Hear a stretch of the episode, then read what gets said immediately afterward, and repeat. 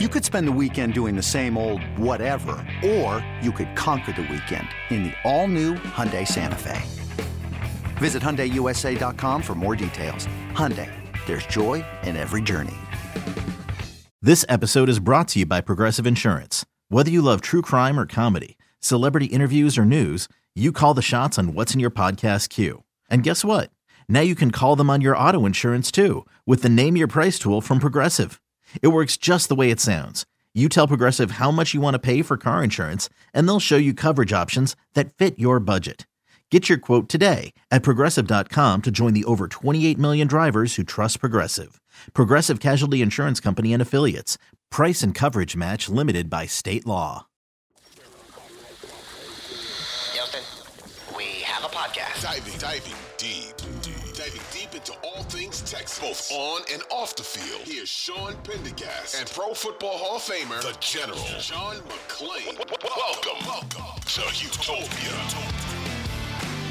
Let's get to the mailbag. If you want to email us, HOU mailbag at gmail.com. We do the mailbag every Wednesday. We record every Wednesday.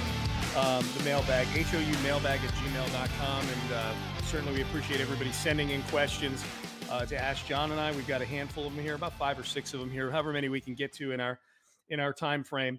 Um, we will uh, we will get to a lot of you cu- very curious about uh, Texans training camp. So let's get right to those. Uh, John Charles Honeycutt emails. Um, it's a pretty simple one here. What's been your favorite moment in this year's training camp so far? Eleven practices in, John. Do you have any favorite moments so far from training camp? Uh, watching Tank Dell make catches all over the field, whether it's in traffic, sideline, deep down the middle when balls are overthrown. I I think Tank is going to be sensational, a fun player to watch. And every time they throw in the ball, I hold my breath, thinking about what he's capable of doing in the season. Yeah, I when I think of this question, like favorite moment in training camp, I don't know that I've like specifically a favorite moment, but just three general things I've liked seeing in training camp is one, the, just the energy on the defense. There's a lot of trash talk going on on the defensive side of the ball, and that's the better side of the ball right now on this football team. Um, but there's been a lot of energy. Your guy Jalen Pitre, John, they must have a good trash talking major at Baylor uh, because he is uh, he's a PhD right now in trash talk out there. Jalen Pitre is. Yeah, Um, and everybody loves him. They do. They do. And, and I think even the guys getting trash talked at him love him. Hell, CJ CJ drives to work with him every day. They're carpooling buddies, going into the building every day. Um, that anything Will Anderson has been doing, I've enjoyed watching so far in training camp for sure. Number 51. And then I would say like the closest thing I have to a moment. I don't remember what practice it was. It was back when CJ and Davis were still splitting reps evenly but there was a period where I this is where I, I got super excited about CJ Stroud in training camp. It was probably midway through, probably practice four or five, something like that, where it was early on. CJ missed early in practice on a deep shot to Nico Collins, kind of overthrew him by not too much. I mean, but just overthrew him. Like it was, you know, it's a it's a ball you expect CJ to hit. Um, very next series in practice, same basically the same thing, dropped it right in the breadbasket to him, you know, and and so just uh things like that, like just the the overall progression of CJ Stroud, like it was rough at times early on.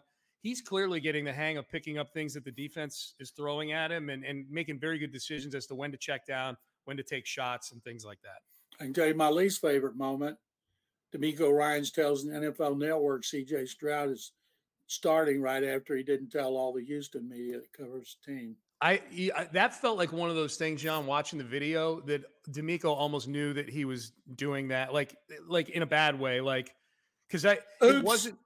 Yeah, like it, Pelissero was really putting the heat on him to answer that question. You know, um, I'm not saying that he sh- should or shouldn't have answered it. I'm just saying, like, I don't think I, I do feel like at times there are coaches and people that that specifically give things to national media as opposed to local media because they feel like it benefits them. You know that as well as anybody. Um, I don't feel like that was one of the cases with DeMeco. That felt like DeMeco, like, okay, this guy, this Pelissero guy's right up in my grill, pressuring me for an answer, and he like he even like inadvertently said Ravens week, you know, like against the Ravens, it'll be CJ. Oh, I mean the Patriots. Like uh, DeMeco felt very uncomfortable. It felt like answering that question. Yeah, I don't think he did on purpose. I think it slipped. Yeah. But Yeah. anytime you give something to a national people instead of the guys that are covering you every day, writing and broadcasting glowing things about you and your team, it's just to me, uh, that's one reason I retired from the Chronicle, so I didn't want to have to worry about things like that anymore. Yeah. But it seems like you're still worrying about it, John. And I felt bad for all the beat people. I wasn't even, I wasn't even there. Yeah. I was on, I was driving home, and I heard uh, Landry and Lopez on in the loop tell it, and I first I felt so bad for all the beat people. Yep.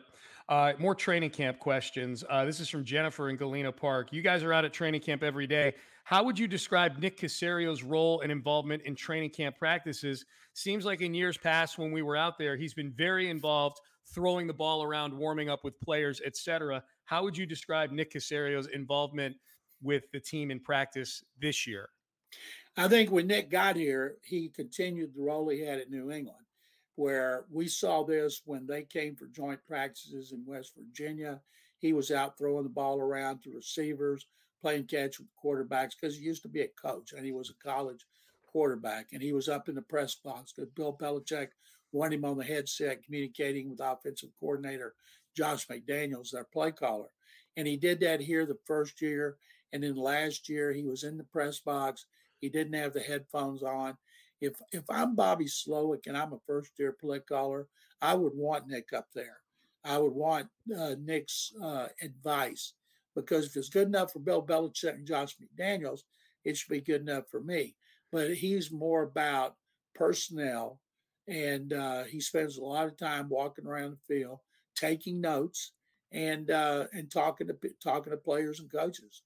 Yeah, I I compare him this year, John, out of training camp. Whereas I think Jennifer makes a good point. He was very involved, uh, certainly with Culley, super involved. It felt like.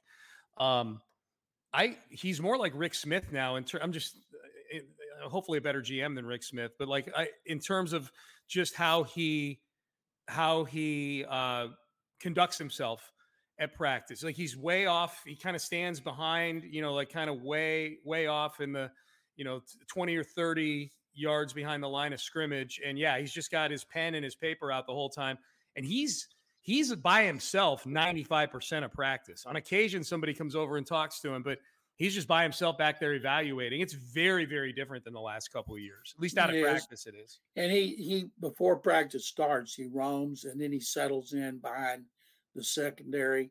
That's always the better view. Kubiak always stood back there. Rick Yeah. Smith stood back there. Most coaches do that, and uh, so I'm sure he feels more comfortable now, and his roles changed. That first year with Culley was just a continuation of what he did with the Patriots. All right, Lorenzo John has a for real or fugazi for both of us here. Are you ready? Okay. we're taking a Monday staple and mixing it into Wednesday here. Um, with DeMeco as the head coach, the Texans defense will be among the best in the league this year. For real or fugazi? Fugazi, come on, Renzo. They've right. been pathetic in recent years. They can't stop the run. That's the key. If they can stop the run, they have good secondary. Should have a good pass rush.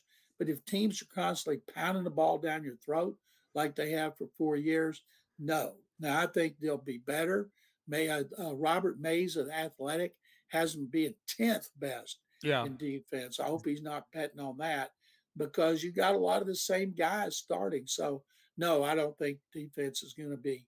Uh, I think it'll be better, but I don't think it'll be anywhere near what uh, Lorenzo uh, is asking. Is hoping for. Yeah. Well, what did you think of Robert Mays putting them at 10th? He he did the that's he, Robert Mays of the Athletic, and and he explained himself in pretty good detail for about three or four minutes on the Athletic Football Podcast. I don't know if you had a chance to hear that or not, John.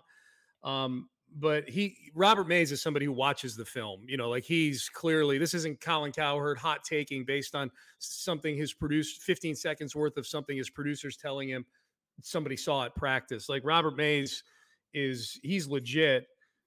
10th, I'm with you. 10th feels a little high. Um, but what do you think is what did you think of that take? And what did you what do you think the ceiling is in your mind? Like what is the best case scenario in terms of where they might stack up? Well, I totally disagree with him, and uh, I think if they could be in the somewhere in the 16 on, it Mhm. would be a huge improvement. Yep.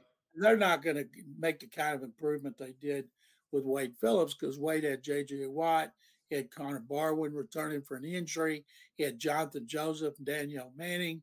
They had a, he had a lot of benefits, but this year, um, I I think there last year, if you look at opponent passing rating, they were like seventh or eighth, and that was an offshoot of playing a lot of zone and facing mm-hmm. the ball. And people said, well, they got run on so much. Well, what does that have to do with opponent's passer rating? Yeah. Instead of whether they throw the ball 10 times or 40 times. So I think their secondary could be good, but I believe they can stop the run. It's hard when I see it. In 2018, they were number one against the run, gave up, I think, 83 yards a game. Last year, they gave up 170. Mm-hmm. John, it's you know it's funny though. You bring up that 2011 team with Wade Phillips, and yeah, like they they they two big additions in free agency with Joseph and Manning, no doubt about it. Um, but they've made some additions. You know, Jimmy Ward, I view him as like an equivalent of a Danieal Manning addition in the secondary. You know, an older player who makes some play. Jimmy Ward's been a fringe top 100 player in those player polls. Like he's a good football player the JJ Watt thing is interesting to me that you bring that up because JJ Watt as a rookie was for most of the year was very average. He only had five and a half sacks that year.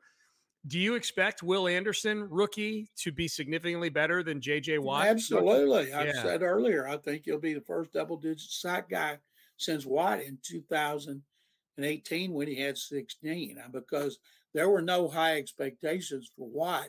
Nobody had him rated among top defensive players and everybody had Anderson number one. Yeah. They would have had Jalen Carter number one, but they dropped him to number two because of the baggage.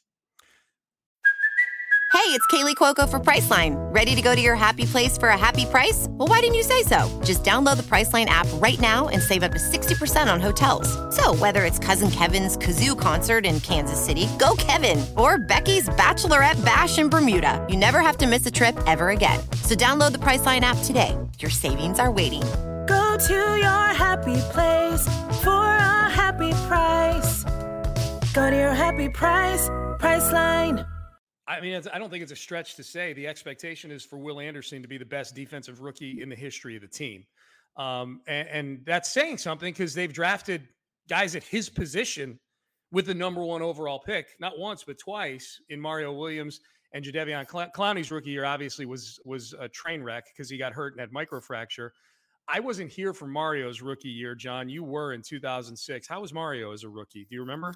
Well, yeah, Mario was uh, first of all uh, nobody ever thought he was going to be the number one pick. Nobody believed him that they were going to draft him, and then they signed him before the draft, and then they drafted him, and he was good.